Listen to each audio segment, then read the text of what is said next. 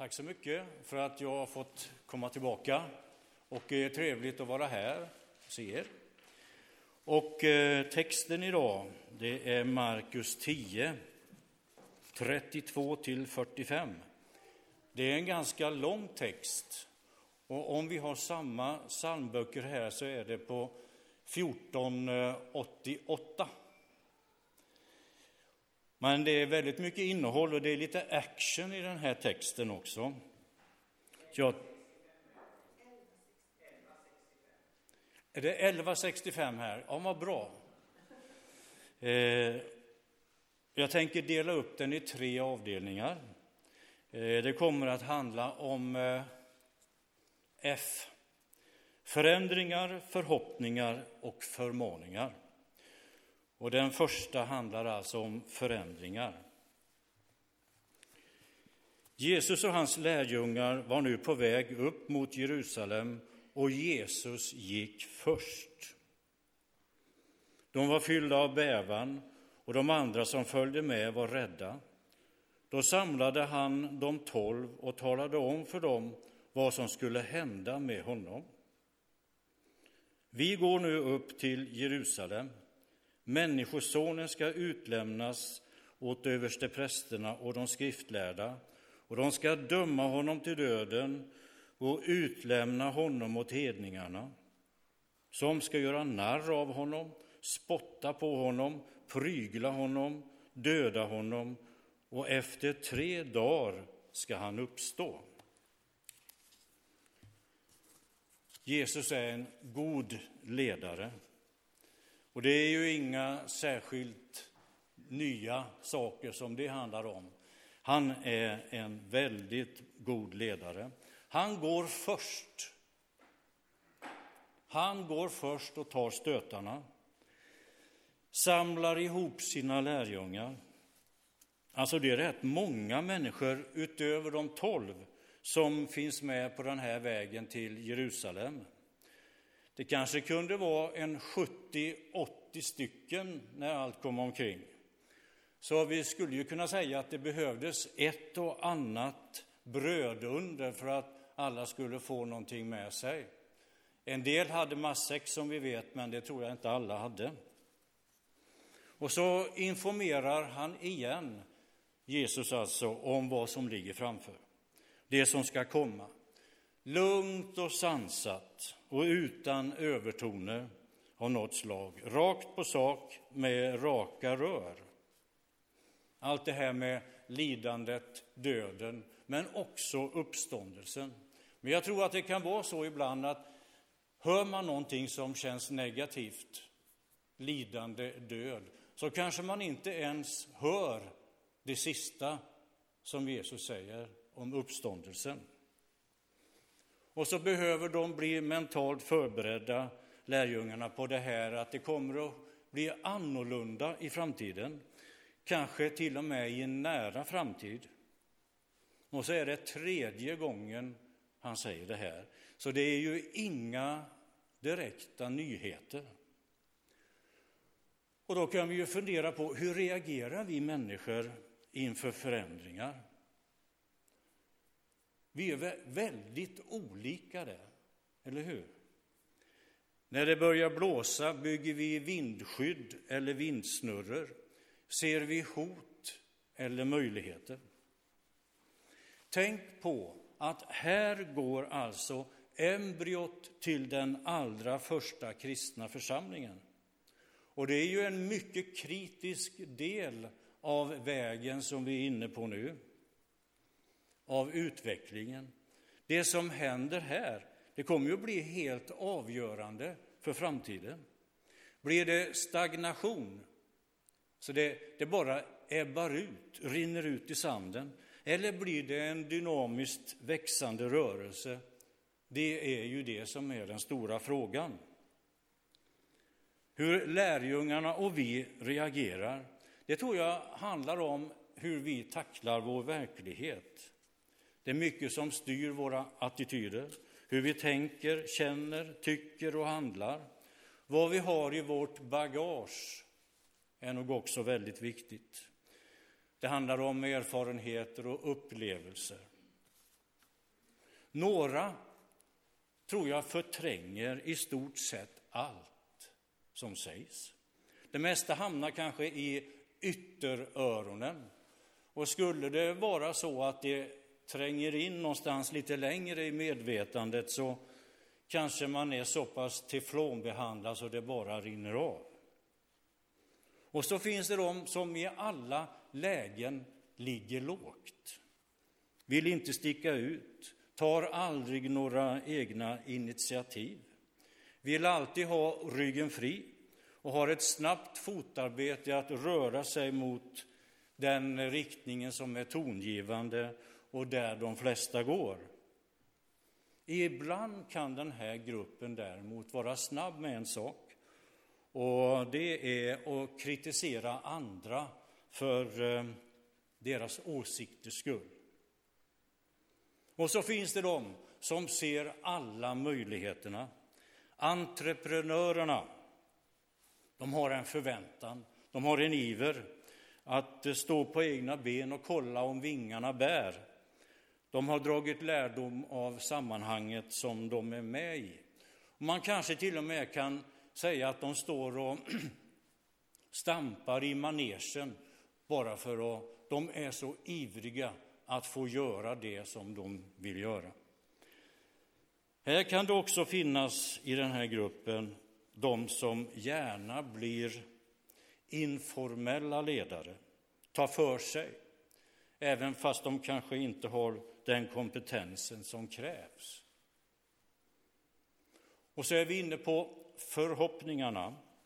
Och i just det här fallet kommer vi ju att märka att de är ganska speciella.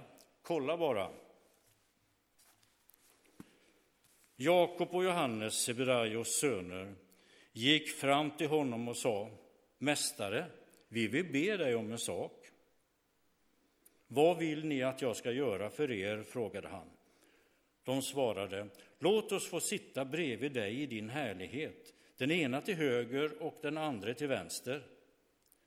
Jesus sa, ni vet inte vad ni ber om. Kan ni dricka den bägare som jag dricker eller döpas med det dop som jag döps med? De svarade, ja, det kan vi. Jesus sa, den bägare som jag dricker ska ni få dricka och det dop jag döps med ska ni döpas med, men platserna till höger och vänster om mig kan jag bara ge dem som har bestämts därtill. Ja, hörni, vad säger man om det här? De tänker på någon form av belöning.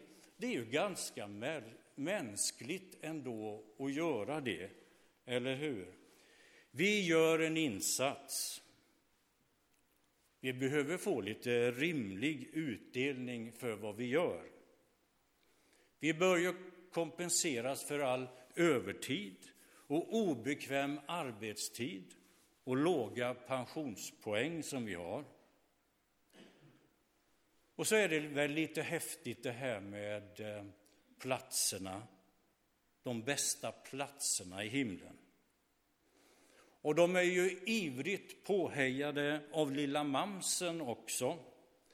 I Matteus evangeliet är till och med lilla mamsen med och för talan tillsammans med sina halvvuxna söner. Hon har svårt att släppa dem. Det kanske också är lite mänskligt, men vi känner det är lite pinsamt också. Det kanske känns att man skulle vilja ta fram skämskudde när de ställer de här frågorna.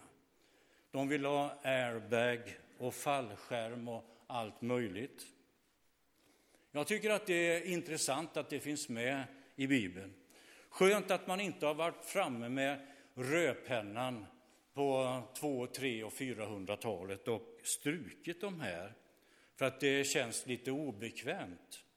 Men jag tycker att det är kul att det finns med. Det är mänskligt och det är bra. Och sen finns det ju en annan eh, fråga i sammanhanget. Finns det verkligen speciella platser i himlen för speciella insatser? Det känns väl inte klockrent? Eller? Jag tror att det handlar väldigt mycket om eh, symbolik som man hade på den tiden, platserna och så. Man talade mycket om det, men eh, jag tror inte att man kanske hundraprocentigt tänkte i de tankarna. Och så hade jag tyckt att det skulle varit väldigt roligt om eh, Jesus hade sagt. Tror ni verkligen att ni ska få sitta av er vistelse i himlen? Eller väntar ni att ni skulle få ha en fiskdamm där och bara få napp varenda gång som ni kastar i? Tror ni verkligen att det är så? Men vi kanske kan vara överens om att eh, grabbarna, deras funderingar och önskningar, det sticker ut en del. Och de andra lärjungarnas reaktioner tyder väl på att eh, om vi tycker så, så är vi i gott sällskap. Och nu ska vi läsa de sista verserna när vi har kommit in på förmaningar. När de andra tio hörde detta så blev de förargade på Jakob och Johannes. Jesus kallade till sig dem och sa, ni vet att de som räknas som härskare är herrar över sina folk och att furstarna har makten över folken. Men så är det inte hos er.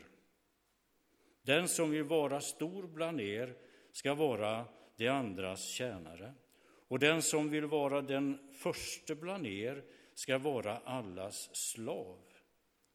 Människosonen har inte kommit för att bli tjänad utan för att tjäna och ge sitt liv till lösen för många. När Jesus hade svarat Jakob och Johannes och läst av de här förargade ansiktsuttrycken och kroppsspråket som lärjungarna visade. Eh, har ni tänkt på det? Att det finns väl ingenting som är så tydligt som man kan visa med ett kroppsspråk det här med att himla med ögonen. Alltså, bara då konstatera, du är ju helt väck på något sätt om man himlar med ögonen och säger eh, vänder sig mot någon. Det är väldigt tydligt. Och nu står det inte att de himlade med ögonen, men jag tror faktiskt att de gjorde det. Vad tror ni? Så kallar han till sig i alla fall alla lärjungarna, de tolv alltså. Och så undervisar han kortfattat om vad Guds rike är. Kärleksfullt och kortfattat gör han det. Och det handlar ju om motsatsparen makt och tjänst, härska och tjäna. Man är nog eh, helt fel ute om man tror att makt och Guds rike hör ihop på det sättet.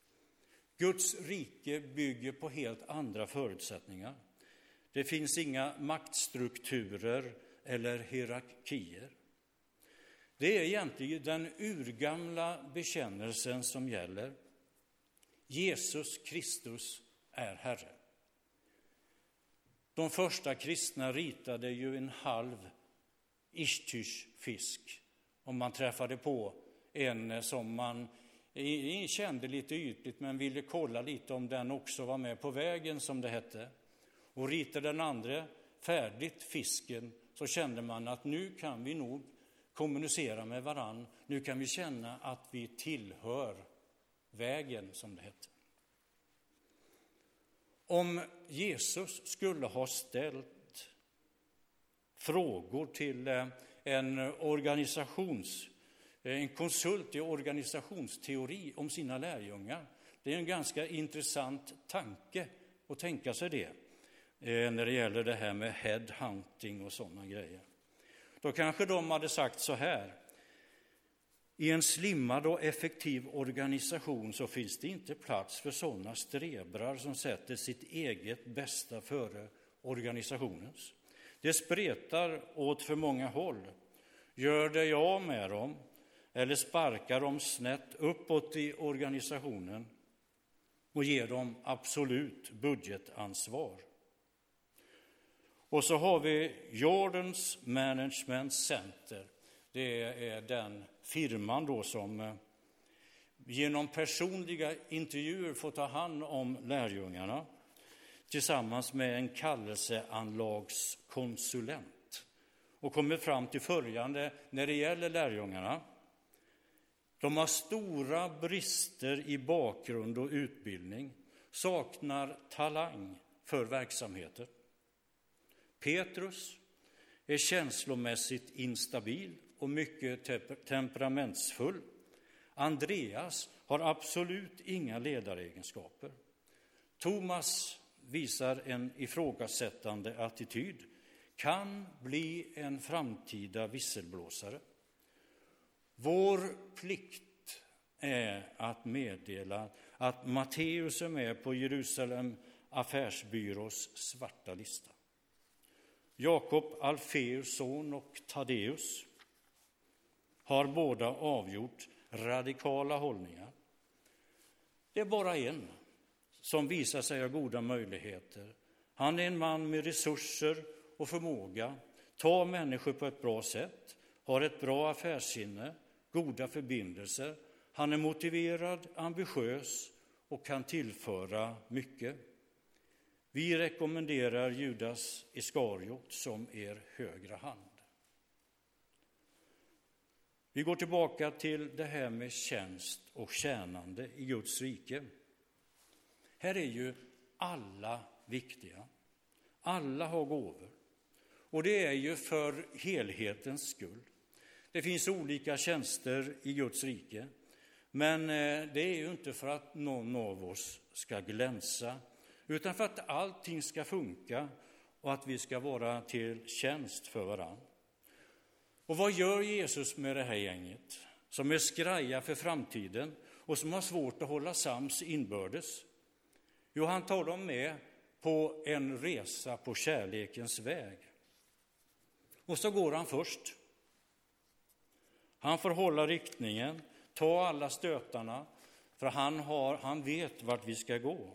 Han står inte och vinkar av lärjungarna och klappar dem på axeln och säger att eh, ha några goda råd, uppmuntrande råd inför det som ligger framför. Det ordnar sig, grabbar. Ta det coolt. Jesus går först. Det är hans ledarstil. Han går inte bakom och skjuter på. Han går först. Och Jesus är inte ute efter någon elitrörelse som styrs med lagar och paragrafer, utan befriande människor i tjänst för Guds rike. Och jag tror det att när vi lever i den här tjänsten, vad det nu kan vara, det är ju så jättemycket olika gåvor, så kanske våra egna behov delvis kommer att förändras. Vi ska aldrig radera ut vårt jag, självklart inte. En sund självkännedom och självkänsla är viktig. Men att eh, vi blir inkännande för andra människors livssituation. Och till sist, låt oss följa Jesus på kärlekens väg. Och ibland så kan vi väl ta och gå upp jämsides så att vi får eh, ögonkontakt med Jesus Kristus. Så att eh, han får lägga armen om oss en liten stund. Och vi, jag tror vi känner att vi behöver det. Amen. Herre, tack att vi får gå på den här vägen, på kärlekens väg och att du går med oss och för oss. I Jesu namn.